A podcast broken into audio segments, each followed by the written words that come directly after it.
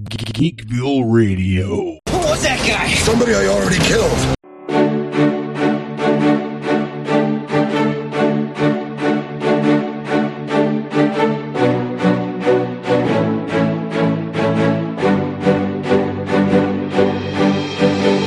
Hello, all you geeks and geekettes. This is Seth, a k a. Zandrax, the mayor of Geekville, and the host of Geekville Radio. We are on our second episode ever in the latest addition to the Geekville Radio podcast family.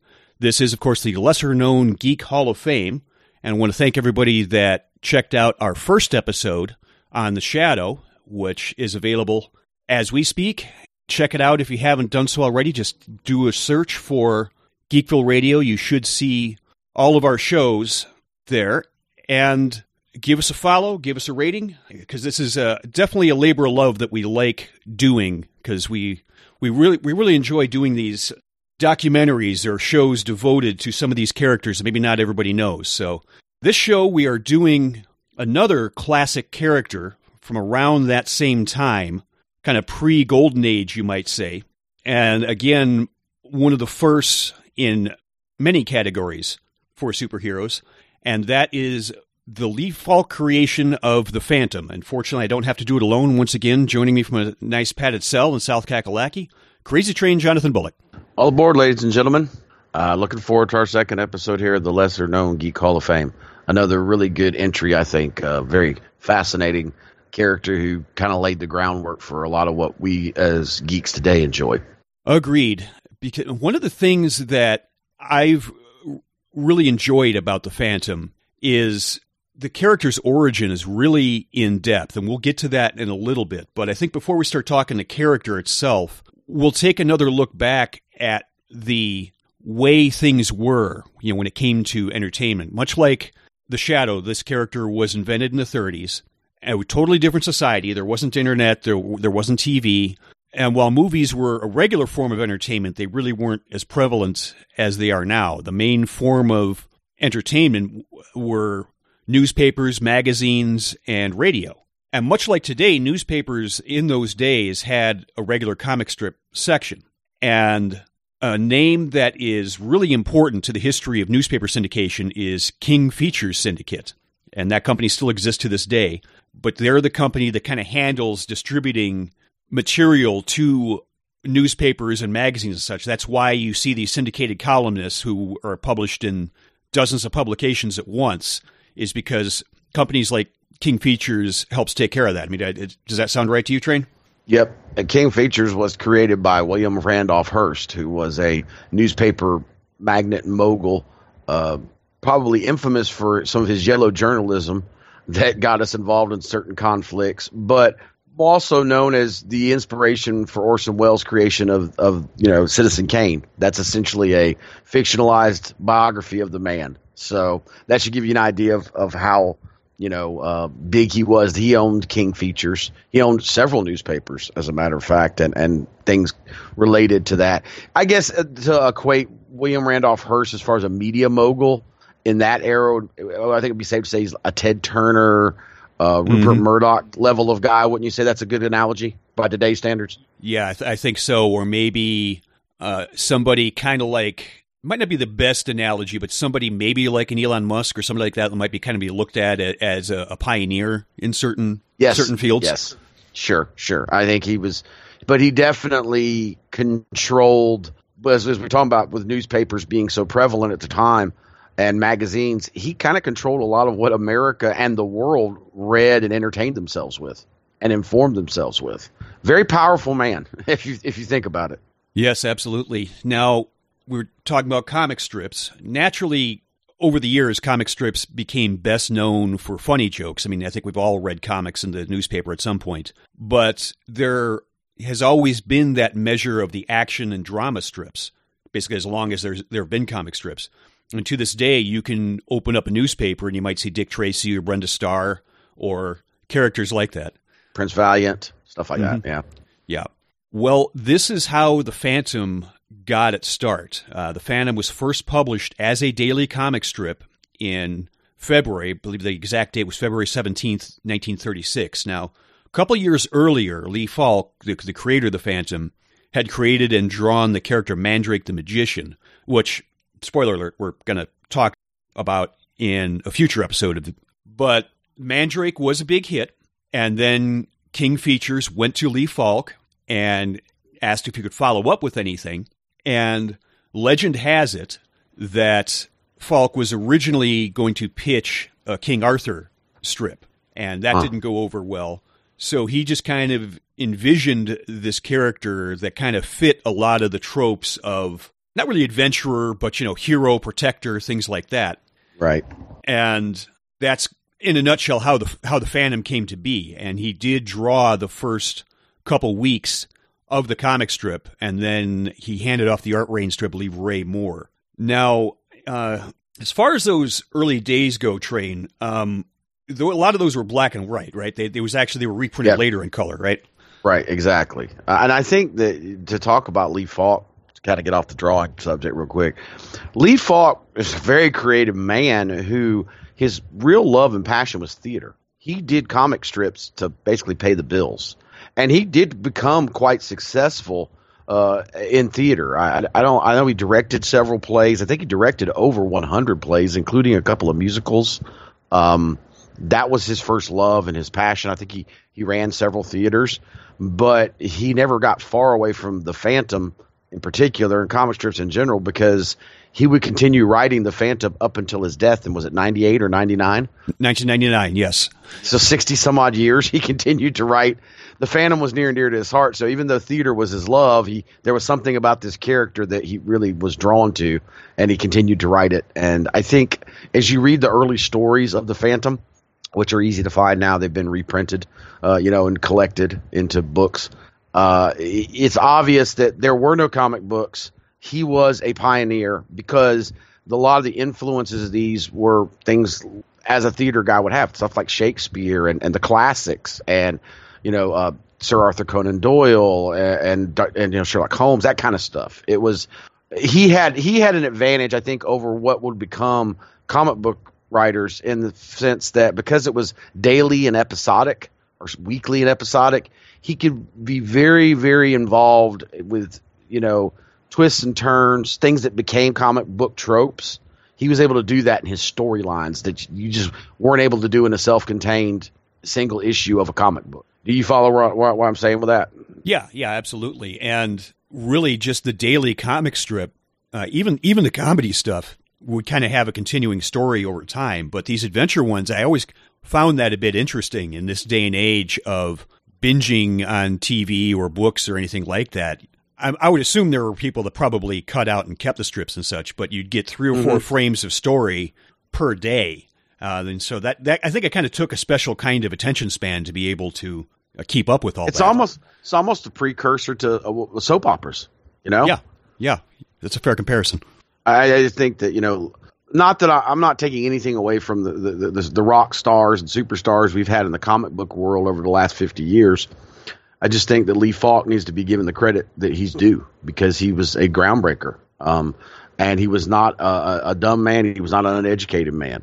I think that was for years and really up until the last ten or fifteen years. I think people who, a lot of people mainstream have thought that if you read comic strips or you read comic books or both, and if you were involved in the creation of them, you weren't very smart. It was for unintelligent, uneducated people. And oh, I don't think yes. anything could oh, be yes. could be farther from the truth. And I think Will, I think Lee Falk is a, is a prime example of that. And he's one of the first. So yes, agreed. Now, one of the reasons we decided to do a show on the Phantom because some of these characters, as we would say in our trailer, kind of the episode zero, a lot of these characters that we're going to talk about, a lot of people have probably heard of. And that's why we're not doing Superman and Batman and characters like that because everybody knows the story. Mm. While there's probably a lot of people who might recognize the Phantom, it's one of those things, do they really know the origin of the Phantom? Because I think the origin of the Phantom is actually pretty fascinating. And there are tropes in there that probably still exist to character creations this day. But the origin and the history of the Phantom is something I think a lot of casual fans, for lack of a better term, might not understand. I mean, do you think do you think that's that's fair? Yeah, I do. And I and I would I would um I would advise, I guess for lack of a better word, our listeners, much like we did in the Shadow episode, pay attention to what we're talking about, and you'll begin to see this common thread, because they weren't tropes when Lee Falk did this. He was creating them. And you'll see how they heavily influenced a lot of the characters that are comic book characters that we love so much today. Oh, he was the first to do that, or he was the first to do that. And you can see how Lee borrowed from the past, created his own thing, and they became um, just kind of the standard in, in, in the comic book action-adventure hero type of story, you know. Um, we'll, we'll point them out as they come along, but, I mean, we start with his origins. That's some of the first ones, if you want to go ahead and start telling the, the backstory to where the, the Phantom came from. Absolutely. The story of the Phantom begins in England in the sixteenth century. There was a man named Christopher Walker, not Walken, but Walker, who was a seaman all of his life, you know, sailor, basically. He was a cabin boy on the Santa Maria, which, of course, is one of the three ships sailed by Christopher Columbus's famous journey, and I believe it was the one that sank. Uh, Nina, Nina and Pinta, I think, made it, but uh, when Walker returned to England, he had a child, also named Christopher Walker. Junior. Yeah. Yeah, you could say that. I, I don't know if it was specified as a junior or not, but yeah, he, he, he named his son also Christopher Walker. I don't know if they had juniors back then. I mean, unless you're royalty, and then it was like the seventh or whatever. Right, yeah. Right. But when the senior Walker began sailing again in fifteen twenty-six, so this would have been when the younger Christopher would have been ten years old, he, you know, he, he began sailing with his father. Now, fast forward another ten years, where the son is now twenty, fifteen thirty-six, the Walkers set out for what was supposed to be the father's final voyage. Unfortunately, the ship was attacked by pirates, and the crew were all massacred, including the father. In fact, one of the last things young Christopher saw before blacking out was his father being killed by one of these pirates. Now, this was the, the Singh Syndicate, right? The, the, the pirates? Sang Brotherhood. Sang, okay. And that would be, that would that would they would go on to be the Phantom's arch nemesis forever. Right. Kind, so kind of like what the Hand is to Daredevil or something like that, right? Right. It, it Batman's Joker. There you go. That's always the analogy we go back to. But to, to to go back to what you're talking about, okay, here we are. We we, we know that the, the Phantom is, is going to become the Christopher Walker Junior I don't want to step on your toes here. Mm-hmm. An origin story of a hero who saw the murder of his father in front of him. Does that sound familiar? Mm-hmm. And once again, remember, this is nineteen thirty-six. So this predates both Superman and Batman. By Superman by what? Three two, years and yeah, Batman by four? Two years for Superman. I think three years for Batman. I believe Superman started in thirty-eight and Batman started in thirty-nine. thirty-nine. That's right. thirty-nine. You're right. You're right. You're right. So, yeah, just wanted to point that out as you were going on with the with continue. I'm sorry. But young Christopher was actually the sole survivor of that plunder, and he washed ashore on the beach of Bengala. I think this name has changed a little bit over the years. Uh, it was either Bengala or Bandar or Bangor. No, no, uh, but, Bandar was, was the tribe on the on the on the island. We'll get to that, but Bengala has always been the name of the, the. The weird thing is, in this era that you're talking about, they portray this as being an, an Asian area. Later on in the sixties, when when the the artwork was moved from Moore to I can't remember the, the second set of artist names, they moved the.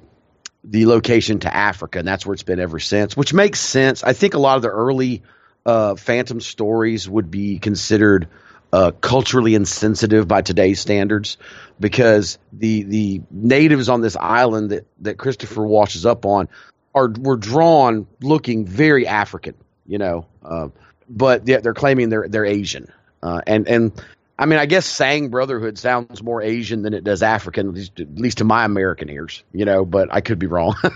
um, Agreed. It, it, it, you know, and, and Bengala actually sounds like a country, because it's fit. By the way, Bengala is fictional; it's not a real place. It was just created wholesale by by Lee Falk. It sounds like a place that could be either in Africa or or Asia, for that matter. So, you know, that's it. I guess that works, right? Right. It, it doesn't matter. In nineteen thirty-six, both Asia and Africa were very exotic locales for the average American. Let's put it. That, let, let's be mm-hmm. honest, you know. I believe the name you were looking for uh, for that third artist to come along after Falk mm-hmm. and after Moore Sid something was, maybe? It was Cy Berry and... Um, that's it, Cy Berry. I, I, I knew it was S Y Berry, yeah. Cy Berry, yeah. That's it. Good call, good call. So Cy did the artwork, and I believe during World War Two, uh, Falk was also taking part in the, in the war effort, and Wilson McCoy was a guy that also helped out in the creating of the strips, and he, he passed around nineteen sixty, sixty-one. Mm-hmm. But Cy took over like, what, sixty-four, I think, is that correct? Around that time? So Wilson McCoy uh, took over for a while, as did Cy, and that was kind of the creative team for the next several years. Right. That would have been in the sixties uh, when Cy took over completely because of McCoy's death, and that would have been when they moved Bengala specifically from India to, or from sorry from Af- from uh, Asia to Africa. Uh, if I'm correct in my research, is that what your research is telling you? Yeah, I think that's right. I, I, I my own notes here. I think that way crossed a couple lines here, so I'm kind of messing up on my mm. own my own notes here. It's pretty but bad I, when you confuse yourself, you know. Right, right. But back to the origin. Christopher Walker was the sole survivor, and he washed ashore on the beach, and the beach that was retconned into Africa. But the important thing is he was found by native pygmies of the fictitious tribe of Bandar. They rescued him, nursed him back to health, and they weren't just being good people uh, doing this. We'll, we'll come back to this in a little bit as to why the Bandar saved him. So Walker kind of makes the Bandar his adoptive family, learned the language of the tribe, and that's when he found out that the Bandar were slaves to a tribe of much larger men called the Wasaka. They re- would refer to them as giants. The Bandar that found him, they were a small group of escaped slaves. And Christopher took it upon himself to go to the Wasaka and I think kind of negotiate or parlay, work out something uh, to free the tribe. Unfortunately, that did not go anywhere very well because instead of negotiating, the Wasaka captured him, took him prisoner, and laid him on the altar of their god, Uzuki. He was kind of left there to die, basically, because the Wakaza were leaving it in the hands of their god as to whether this man will, will live or die. Now, fortunately, the Bandar had rallied, managed to free Christopher and escape the Wasaka, which is now the second time they've saved his life. He's racking up those Wookiee those Wookiee life debts, isn't he? Right. But that was when Christopher kind of learned his destiny, so to speak. And I know it's kind of a little sensationalized to share to say it that way, but it's true. The, see, there was an ancient Bandar prophecy that told of a man that would come from the sea to save the Bandar from slavery. So, of course, this man washed up to shore.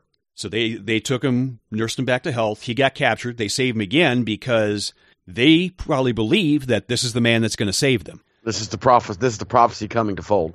Right, exactly. So Christopher went working on a costume, and the costume he devised was made to look like that war god Uzuki for the Wasaka. Wasaka. Yes. And this is what would become the purple suit, the mask without eyes, the... you know, the typical look of the Phantom. So, so if you think about it now, uh, this is, uh, you know, uh, if those you don't know, the Phantom wears like a skin tight leotard looking outfit with boots. It's purple. He has a black belt that has a skull and a, and a, and a upside down triangle in it. Uh, and he wears striped like, um, wrestler's trunks over it. Think Superman. Mm-hmm. He's the first character to ever have this look. He wears a Harlequin tie. There's also a hood that goes over with the costume and a black Harlequin mask that, you know, whites out his eyes. Also, the first time we've seen a, a character with the white, but these are tropes now, you know, what we were talking mm-hmm. about earlier. You think about Batman, you think about Superman, you think about lots of different comic book characters. That's the look they have now. Well, Falk and Moore are the first guys doing this, you know, with the look. And the, the look itself came twofold from Falk. He... The look of the, the leotard with with the trunks over them was what strong men in the sideshows and in the carnivals wore in the nineteen thirties. So that's where he got that look from. And the idea of the pupilless eyes with the mask, he got from going back to the classics, those old, you know, classic, uh, uh, not models, uh, uh, sculptures of like Roman and Greek yeah. gods where they have the white eyes. You know, Plus so, and stuff, yeah. Yeah, exactly. So here he is borrowing from the classics again, also taking something from his current time. And, you know, if you ever wonder why does my favorite comic book hero wear his underwear on the outside of his leotards, you can thank the strongmen of the nineteen thirties, and now you know. So since Christopher knew he wasn't going to be able to bargain for the Bandar's freedom, here he goes and takes up the disguise to look like Uzuki himself. So he's right. he, he's basically taken the form now, the look of the Wasaka gods. So in this new costume, Christopher leads a group of Bandar armed with poisonous arrows back to the Wasaka tribe. So the Wasaka see this guy, and they believe this is their demon god come to life, and Christopher and the Bandar were able to fend them off and essentially free the Bandar slaves. And this kind of began the long-term relationship between Christopher and the Bandar. Mm-hmm. Now that he's kind of their hero and their savior, the Bandar tribe take Christopher to a cave, which had a resemblance to a giant human skull. Uh, this became Christopher's base of operations, and he did do some cosmetic adjustments to the cave so it would look even more like a skull, and creatively named it Skull Cave. But it's it's essentially it's the, it's it's the precursor to the Batcave, to the Fortress of Solitude. Exactly. Yeah. So he uh, Christopher adopts the mask and the costume permanently, and this is when he truly becomes the Phantom. And the mantle of the Phantom would be carried on through Walker's lineage. Yep. Every Phantom that we've had, and the one that's most well known, which is Kit Walker, is actually the twenty-first Phantom, whereas Christopher Walker Junior was the first Phantom. So there have been twenty in between the current one and what we know from, you know, the, the sixteenth century.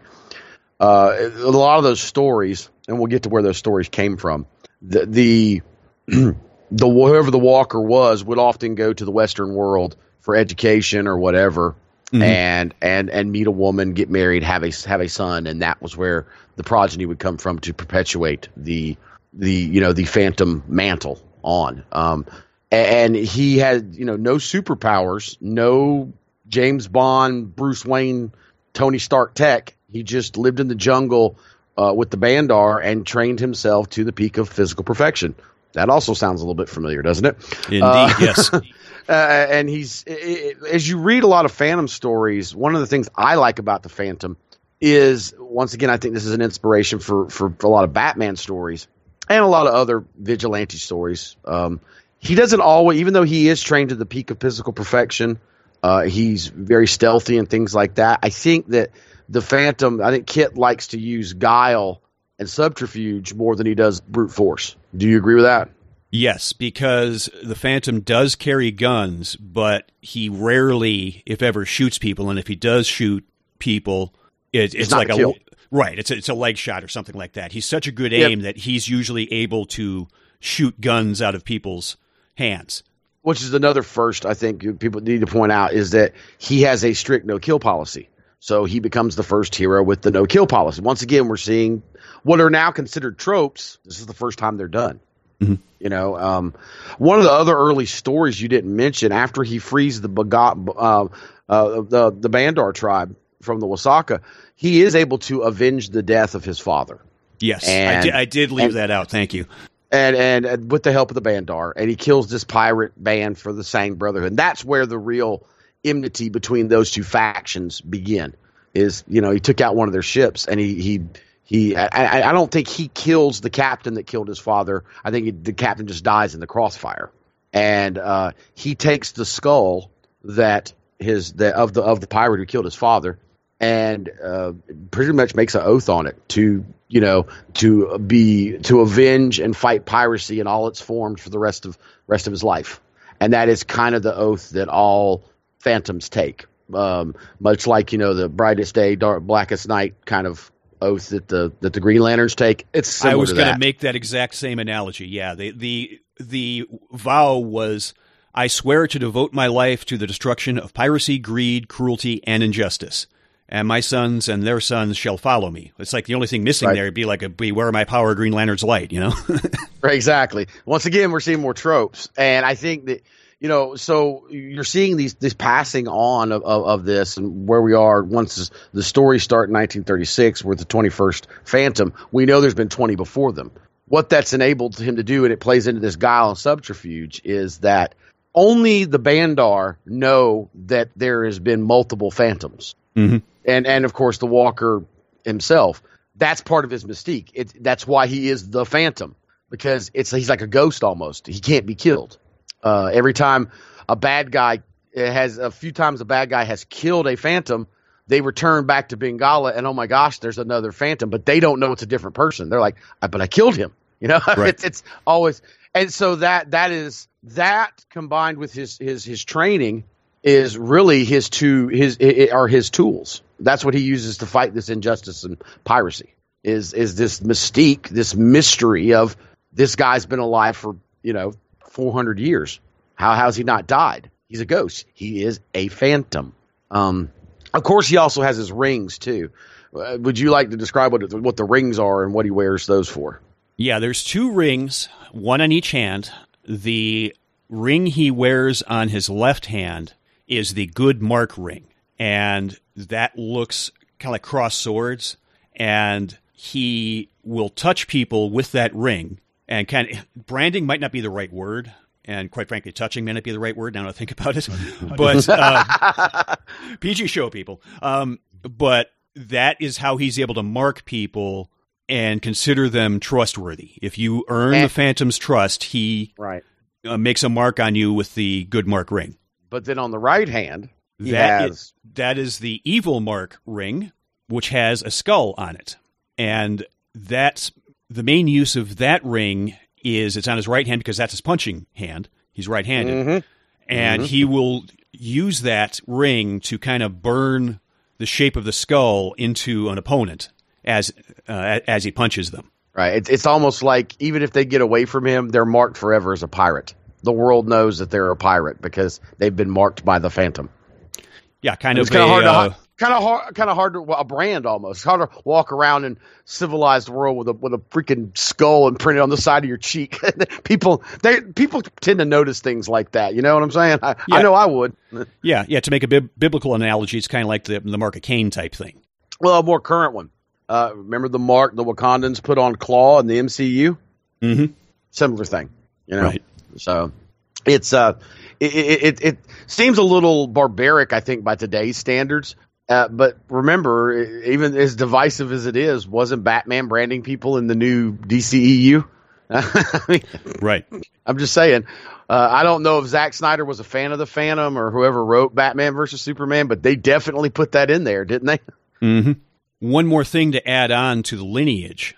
When Christopher died, the original Phantom, he had already taken a wife and had a son. And that son buried him in the Skull Cave and then took up the mantle of the Phantom from his father.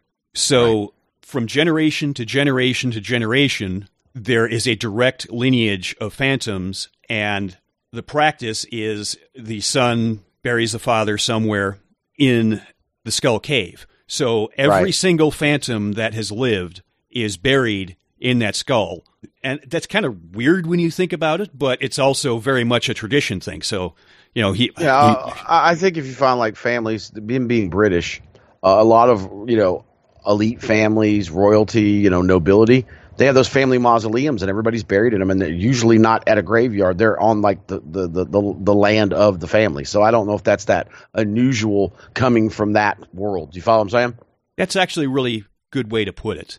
And of course. The other reason why he'd probably want to bury his ancestors there is it lessens the possibility of somebody finding out that right. these are multiple people, not just one guy. Right. It, it keeps the mystique, the mystery up of just being the one guy. Exactly. Now, another thing we left out, and I, I don't remember when this came in, but it wasn't in the original run or in the original early stories, but it did come on. He has a, is it a pet wolf he has that also helps him out? I mean, he has yes. a lot of animal. He has a lot of animals because he lives in the jungle, and the Bandar are good with animals. But he has a wolf that often, when he's on the island, helps him hunt and stalk. That is Devil, I believe. I believe that's what that is. I think you're right. I think it is Devil. And uh, I mean, he he's the Phantom is what you think of as a swashbuckler. He can ride horses. He can do acrobatics. He's great in a fist fight. Um, I mean, he's, as we always say, he's a white meat babyface, right? Right. Now, the abilities of the Phantom, as we talked about before, no superpowers. Uh, we, we talked about the rings, and we talked about the guns that he uses, which Double Colt forty-fives. Yep. Uh, right. At the M nineteen eleven model, which dates back to uh, World War One, I, I think. Same thing the Shadow wielded, the double mm-hmm. nineteen elevens. Yeah. But that is the origin of the Phantom, and the character is still published to this day in strips. So kind of some fun facts to go over. When you factor that in, created in nineteen thirty-six and published consistently every year in between, I think that might set the record for the longest-running costumed superhero. Because sure, it has you know, to. Yeah, we, we talked about how Superman started in thirty-eight, Batman started in thirty-nine. Phantom's got those characters beaten by a couple years. Because uh, regarding the costume, as we talked about before, he he he drew the the character in tights. Characters like the Shadow or Falk's own other creation, Mandrake the, the Magician, uh, Zorro, Uh, King Sherlock Arthur Holmes. And such. Right. They have costumes, but they're like jackets or hats or something like that, kind of a right. signature wardrobe. Look. Whereas, yeah, the Phantom wore tights, which kind of became the standard mm-hmm. for decades to come and even in, in superhero shows to this day. And the comic strip serials do get reprinted all the way back to the beginning in the thirties. They started publishing them in, uh, in the thirties as a collective volume. And that comic, I believe it's still published today because it's adapting all the comic strips. When mm-hmm. you do the math and you look at the numbers, the total issue count for Phantom Comics is pretty staggering. I mean, sixteen hundred or seventeen hundred issues, so seventeen hundred issues of oh. Phantom as an ongoing character have been published. And that also, I think, is a record because... You know, Superman, I mean, he, they, we just had Action one thousand last year sometime. So he's got six hundred on top of that. Right, right. And and it, and it blows away anything Marvel does because Marvel didn't come around to the sixties. Right. And, and, and I mean, Superman may have had more issues published because there have been different ongoing mm-hmm. Superman titles at the same time. This is just one guy, one continuity, the whole nine yards. Right. Well, and the other thing, too, is... Phantom also isn't just the strip, though. I mean, he did, sp- like the Shadow, he, he he branched out into other things. There was a serial.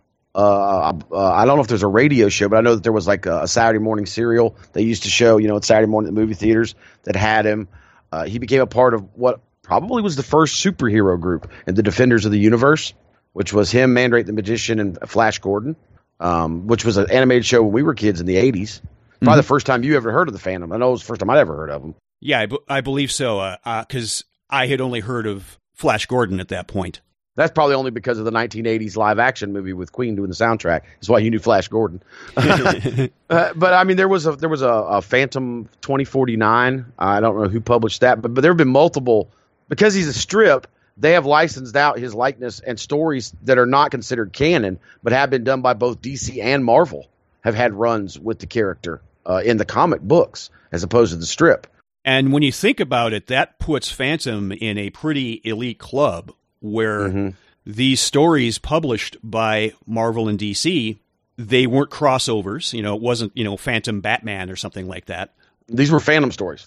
And that continues to this day. I mean, if you remember, I mentioned earlier that Phantom was always kind of a passion for Lee Falk, even though he was a theater guy. He continued to write Uh, up until he died in ninety-nine. And when he was on his deathbed, hooked to a respirator, he told his wife at the time how he planned to conclude the stir- stories that were currently being published in nineteen ninety-nine so the continuity would continue. That's how dedicated he was to this character. And that is considered canon. And for whatever reason, as popular as the Phantom has been here in the United States, he's been even more so in Australia and the Nordic countries. And King Features has, a, has and I can't remember when this happened. It's been in the last fifteen, twenty years. They still own the rights, but they have basically subcontracted them out to a, a company called Egbert, who actually does the current strip. That is considered canon. That's following on the same continuity uh, of Kit Walker, the twenty-first Phantom, to, you know, where we are. But I mentioned earlier there are stories that are also considered canon that they've also written about the first twenty Phantoms that they've released in Australia and the Scandinavian countries. So those are also – but the, the D C and Marvel stuff are not considered canon. But then again, like you just point out, Superman has stories that aren't considered canon within the D C proper universe. So that's not unusual. Um, I think if any of our listeners uh, know the Phantom, it's probably the most well-known would be the nineteen ninety-six uh, live-action movie uh, yes. starring Billy Zane and James Remar and Treat Williams. And uh, who was the who was the, the female lead? Penelope Ann Miller, I believe. I, I believe it was remember. Penelope Ann Miller. This would have been off her. I don't know if star making is the word, but she was in the movie Carlito's Way as the love interest, and right. she got a lot of work after that, including this this uh, movie. Mm. And like we talked about with The Shadow, I think it's pretty obvious that nineteen ninety-six movie, which I did like, by the way, uh, it, it was a period mm. piece, but I think they tried for that swashbuckling feel. And, yeah, an Indiana Jones kind of feel to it. Yeah, and I think Phantom was also an attempt at making a franchise because of that star power. Sure. Well, to but, go back to the to the to the Shadow episode, I think we brought up then, and it, it, it it's pertinent with the Phantom as it was with the Shadow, and I think you can throw the Rocketeer in there as well, which was another good movie that came out around the same time. With Batman, the success of the nineteen eighty-nine Tim Burton, Michael Keaton Batman, studios were trying to make a comic book movies, and Marvel hadn't really, they were in a lot of financial problems and things were crazy as far as their characters went. Um, I also don't know if some of the special effects had caught up with the ability to do some of the, the, the Marvel stories yet. D C was owned by Warner Brothers at, uh, even back then, and they were real, real particular about what they were going to be let made into movies, pretty much only Superman and Batman. That was it. Um, and so you see a lot of movies coming up, two types that are comic book related at the time, either independent movies or movies that are based on independent comics, like Tank Girl was a good example around that same time. Yeah. Uh, you know, Men in Black. Or Men in Black. Exactly. Uh, Teenage Mutant Ninja Turtles. These were independent comic books that were turned into movie live action. The other was to go back to the pulp and comic strip people like Phantom, like Rocketeer, like Shadow, you know. And I agree with you. I think like The Shadow, it was it was obvious this was meant to be a, a franchise. I don't know why it was. I really liked it. I think in some ways it was kind of ahead of its time, you know? Yeah. Uh, for, for me, I think Billy Zane is one of the best and most underrated actors out there at playing a bad guy. So it was fun to see him play a good guy. And he was very good at it, you know? Uh, he is a guy who has always had the shaved head. I thought it was funny that he wore a wig, uh, you know, a hairpiece, for the part because Kit Walker's supposed to have hair. And um, it was easy for him because I think he just took the wig off when he when he pulled the hood up on the Phantom outfit. You know, that probably made the, the hood fit a little bit better. And he was wearing a real leotard in that movie. He wasn't wearing like, you know, like molded stuff like the Batman guys wore. So Billy Zane got in shape for that role. You know, he he there wasn't there wasn't a whole lot of room for, for uh, you know, uh, suggestive uh, or, uh, you know, imagination with that costume he was wearing in that movie. And James Remar uh, is probably most well-known f- f- to current fans as uh, the father of Dexter on the old television show Dexter. Is, a, I think, a great character actor, and he plays one of the bad guys. He's part of the Sang Brotherhood. Um, I thought it was a really good movie. And Treat Williams was so over the top as Drax, the main bad guy. You know, uh, and Treat's a guy I'd always seen as a good guy, and he got to play a bad guy in this. So that was fun, too. Um, you said you were working at the theater when this movie came out. Is that correct? Yes, yes. So I did see it in theaters. I can't remember the last time I've seen it afterwards, but I, I think it's due another viewing. And one other thing that you kind of notice with camera placement and kind of film filming structure and such, going back to what you were talking about with Billy Zane always having the shaved head, whenever he, he removed the hood and the mask, he never does it entirely. You don't see the shot of him actually putting up, no. pulling back. You mm. you would see him reach for it. And then you might get a reaction of somebody else. And then when it cuts back to Billy Zane, he's got the hairpiece on and the cowl mm-hmm. pulled back. Because you know, right, obviously right. With, with that fake hair, if he tries to pull the cowl back, he'd probably take his yeah. hair with it. One other thing I wanted to add here, we, uh, we were talking about a little bit before, with the Marvel and the D C titles, that puts Phantom in a pretty elite club having titles published by both Marvel and D C. Because it's it was essentially Falk's intellectual property, like you said, they would have to get permission or license to to publish those. And From when King. you factor that yeah. in, when you factor that in, to the number of characters that have independently been written by both Marvel and D C that wasn't a crossover, as I said before, there's actually not many of those characters. Nope, there's not. There's really not. I mean, who? What are some other examples you can think of? The Shadows had runs in both, I think. Um, yes. Uh, I want to say, no, Conan was always Marvel, right? I think that might have been an intellectual property that Marvel started publishing. And now that I think uh, about okay. it, I'm not sure Marvel ever did a Shadow story. I know they had Batman crossovers, and there was a standalone Shadow series in the mm-hmm. eighties, like we talked about in our Shadow episode. Right. Mm. Well, that is interesting now that I think about it. I I hadn't stopped to think about that. It does put them in a very elite class. I was going to mention, completely off topic, because when we were talking about the movie, this was made in ninety. This was released in ninety-six, so it was made in ninety-five, ninety-six. Lee Falk was still alive when they made the movie, mm-hmm. and there's a, there's great like pictures from the set of him on the set. This very spry, you know, man in his eighties. And Billy Zane had talked in an interview about how talking to Lee Falk helped him understand who the Phantom was. You know, I can't think of any other. I mean, yeah, you can throw out people like Kirby and Stan Lee and people like that. I can't think of any other comic book or comic strip creator who so was so inextricably linked to his creation and, you know, just followed it all the way through. That's just amazing to me. You know, um, it's it's and you've got to think, here's a guy who created this in the thirties and has seen all the – by the time we're in the nineties, we're in the very burgeoning days of the internet. A lot, this this man has seen a lot of things change. I, I you know, he had to be amazed to see that movie come to fruition. You know, to see his little idea he had to just make some money while he was wanting to get back into theater become a big major Hollywood studio production. I mean, that's amazing to me. I don't know mm-hmm. if it if it, it amazes you or not, but uh, for me it does. Yeah, yeah, agreed. I mean, wouldn't you want to be – if you were Michael Keaton or you were Christian Bale, wouldn't you love to be able to like sit on set and pick the brain of Bill King, Bill Finger and Bob Kane? Absolutely, yes. Yeah, you know, or if you're you're Christopher Reeve, wouldn't you love to pick the brain of of, of uh, Schuster and uh, what's his name? Uh, was the Se- other guy? Siegel. That, uh, Siegel and Schuster. Yeah, I mean, um, I know Linda Carter did a lot of research into Moulton when she when she was cast to play Wonder Woman, but I don't think she spoke to the man. I think he was dead by the, that point. You know, uh, so you know that's that's just that's just that's just really cool to me. Yeah. I I just think that's neat. yeah, and. Billy Zane got the role because he had campaigned for it, essentially. You know, he mm-hmm. went to the film company wanting to play the character because Billy Zane in real life is a big Phantom fan. I, I feel that the Phantom, we discussed this with Shadow as well, and the Alec Baldwin Shadow movie. I think both these movies are about due to maybe try to get made again with, a, I think it would be a much more accepting audience with the um, – you know, with, with, with the love of comic book stuff now, and also special effects have kind of caught up, I think. Though there wasn't a lot of special effects in The Phantom. It was more um, – it was just your good old-fashioned – and I think I think that – I can't remember who the director is. I'm going going blank. I think he was a lot like Spielberg and Lucas when they did the Indiana Jones movies. They tried to give it the feel and look of those old thirties and forties adventure serials, you know? Right. The, the fight scenes and stuff, because it, it it fit, because it was, like I said, it was a period piece. But I think I think we uh, I think that now might be a time. It's, I think you know it's been over twenty years. Lord knows they've they've rebooted and remade everything else, right?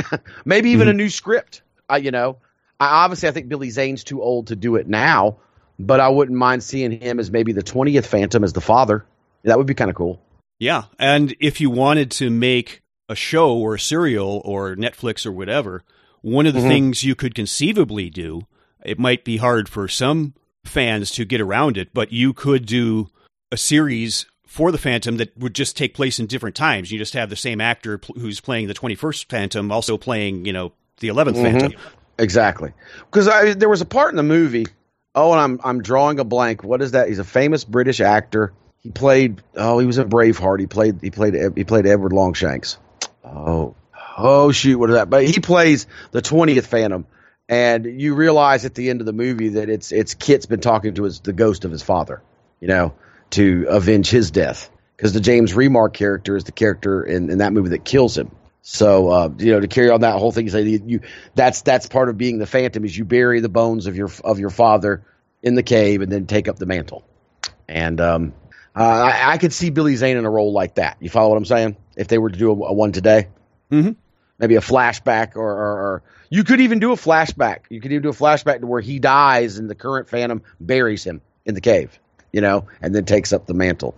I just think, man, the right there's enough directors in Hollywood now and screenplay writers that understand what people want to see in comic book movies, and you've got the willingness of studios to put money behind them. It's it, it's right. I would like to see another Phantom. What what say ye? Yeah, absolutely. Or any, I mean. The Phantom strikes me as, though, for like when we brought The Shadow, I have listened to a lot of the old Shadow radio shows. I've only read a few of the Phantom strips, so I don't really have a lot of fond memories beyond I liked the movie and I liked doing research to find out about it. And I finally, I've always thought, even I knew who Lee Falk was even before I got into doing research and even before that movie came out. I just like history, so I appreciate who he was. Do you have any fond memories? Did you read the, the any Phantom strips or the collections when you were younger? I'd seen some of them, but I didn't collect them or, or read them for any long period of time. At that point in my life, I was more interested in the funny comic strips. Yeah, Beetle Bailey, Hagger the Horrible, Garfield, that kind of stuff.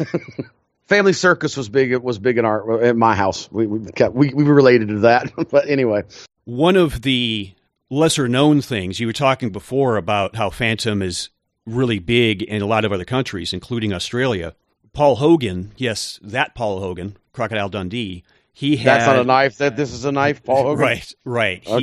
He he had a sketch comedy T V show, maybe in the seventies or the eighties or something like that, and there was an episode that depicted him as the Phantom, and I certainly hadn't heard of that. I'd only known Paul Hogan from Crocodile Dundee. I didn't know that he was oh, he's, a comedic actor before that. He was. He's pretty big in, in, in Hollywood. I mean, sorry, in, in Australia, from my understanding. Uh, my, um, I've discussed before, not getting too personal, that I served a mission for my church. Well, there's another guy from my congregation about a year younger than me. He served his mission in Australia, and he he he commented, because this was right after the you know the Crocodile Dundee was such a big hit here, how big a star Paul Hogan was in Australia. He's like an A big time A-lister down there, not just known for Crocodile Dundee. He also pointed out that the Phantom down there in Australia is, you know, on par here in America with characters like Batman and Superman. It's just that well known in the if if, if Batman and Superman, Spider-Man are like American pop culture icons, the Phantom is that in Australia. That's how popular he is down there. That's why those those those those stories I was talking about that are considered canon, that are about the the, the first twenty Phantoms, they're published only there and in, in Scandinavia, because American fans don't care, but they they gobble them up down there. So. One other thing I wanted to add, because we're going to wrap things up here shortly, a website that really helped me out in research, and I'm, I'm going to link it in the show notes at geekville radio dot com, and that site is phantom wiki dot org. It's a, a Wikipedia-like page uh, devoted to all things Phantom, so you can look up specific stories and such. Well, that that sounds like it, it, that's that's good. Uh... place to start for people that want to look more mm-hmm. into the Phantom. Yeah, yeah, I, ab- absolutely. And I did touch base with uh, some of the people that uh, work on that site, and um, they seem like really gung-ho fans, and so I just wanted to kind of give them a shout-out. So if you want to know more about the Phantom that we didn't cover here, I would suggest going to phantom wiki dot org. Well, I've really enjoyed uh, doing this episode. I, I, one of the things I looked forward to uh, when when we discussed doing this format was there were characters I knew a little about I would like to deep dive deeper into. I got to with the Phantom. I got to go back and rewatch the Billy Zane movie. Um, I enjoyed that. I've definitely now, I, I think I'm going to have to go online or go to my public library and see if I can find some of these Phantom strips and, uh, and, and look a little bit deeper into them. I hope maybe we encourage y'all to do the same. I agree. I, I will probably look into back issues and such, and maybe even watch that nineteen forty-three serial, to be honest with you. So...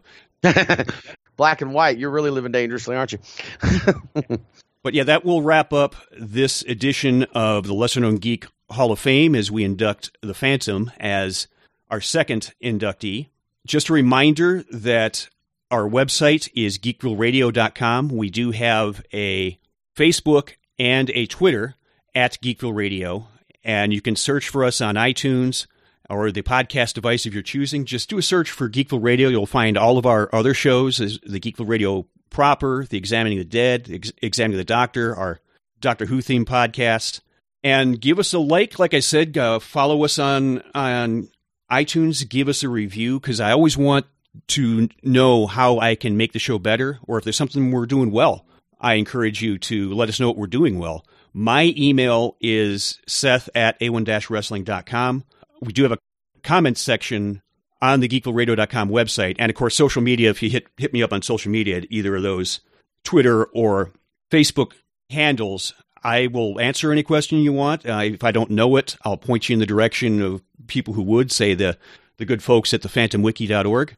And Train, if people want to talk to you about the Phantom or your days of wrestling or any other superhero or sci-fi, where can people get a hold of you? I'm always available on Twitter at crazy train underscore J B. Love to hear some suggestions for people you think are worthy inductees into the lesser-known Geek Hall of Fame. Uh, love to talk anything current or past pro wrestling. Prefer past, but I'll I'll speak current. Uh, it is the middle of football season. I am a football fanatic, uh, so anything, especially about the Broncos, the Panthers, or the University of Georgia, um, anything like that. And if if you just want to shoot the breeze, that's fine too. You know, I, I love you. You you've, you've if you listen to our shows, you know I love heavy metal. I love southern rock. I love outlaw country. I'm willing to talk about any of that stuff. I'm a you know, it's always nice to talk to the people that listen. All right, we're going to shut down the lights here in the Geekville Radio studio. Thanks again for you folks listening. We're going to be back next time with another edition into the Lesser Known Geek Hall of Fame. Not sure who it's going to be yet, but pretty safe bet that since next month is October, as of this recording, maybe do some do somebody that might fit with the Halloween vibe that we get at the end of October. So once again, folks, give us a, su- a suggestion if you want, if there's somebody you want us to talk about. So for Crazy Train, Jonathan Bullock, this is Seth signing off, and we will talk to you folks next time on the Lesser Known Geek Hall of Fame.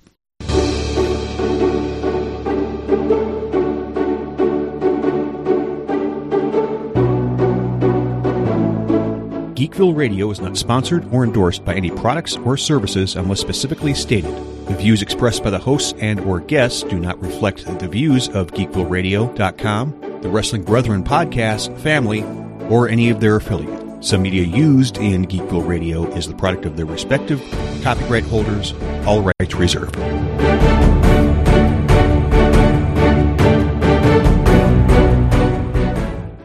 Fire up. Or don't. It's personal.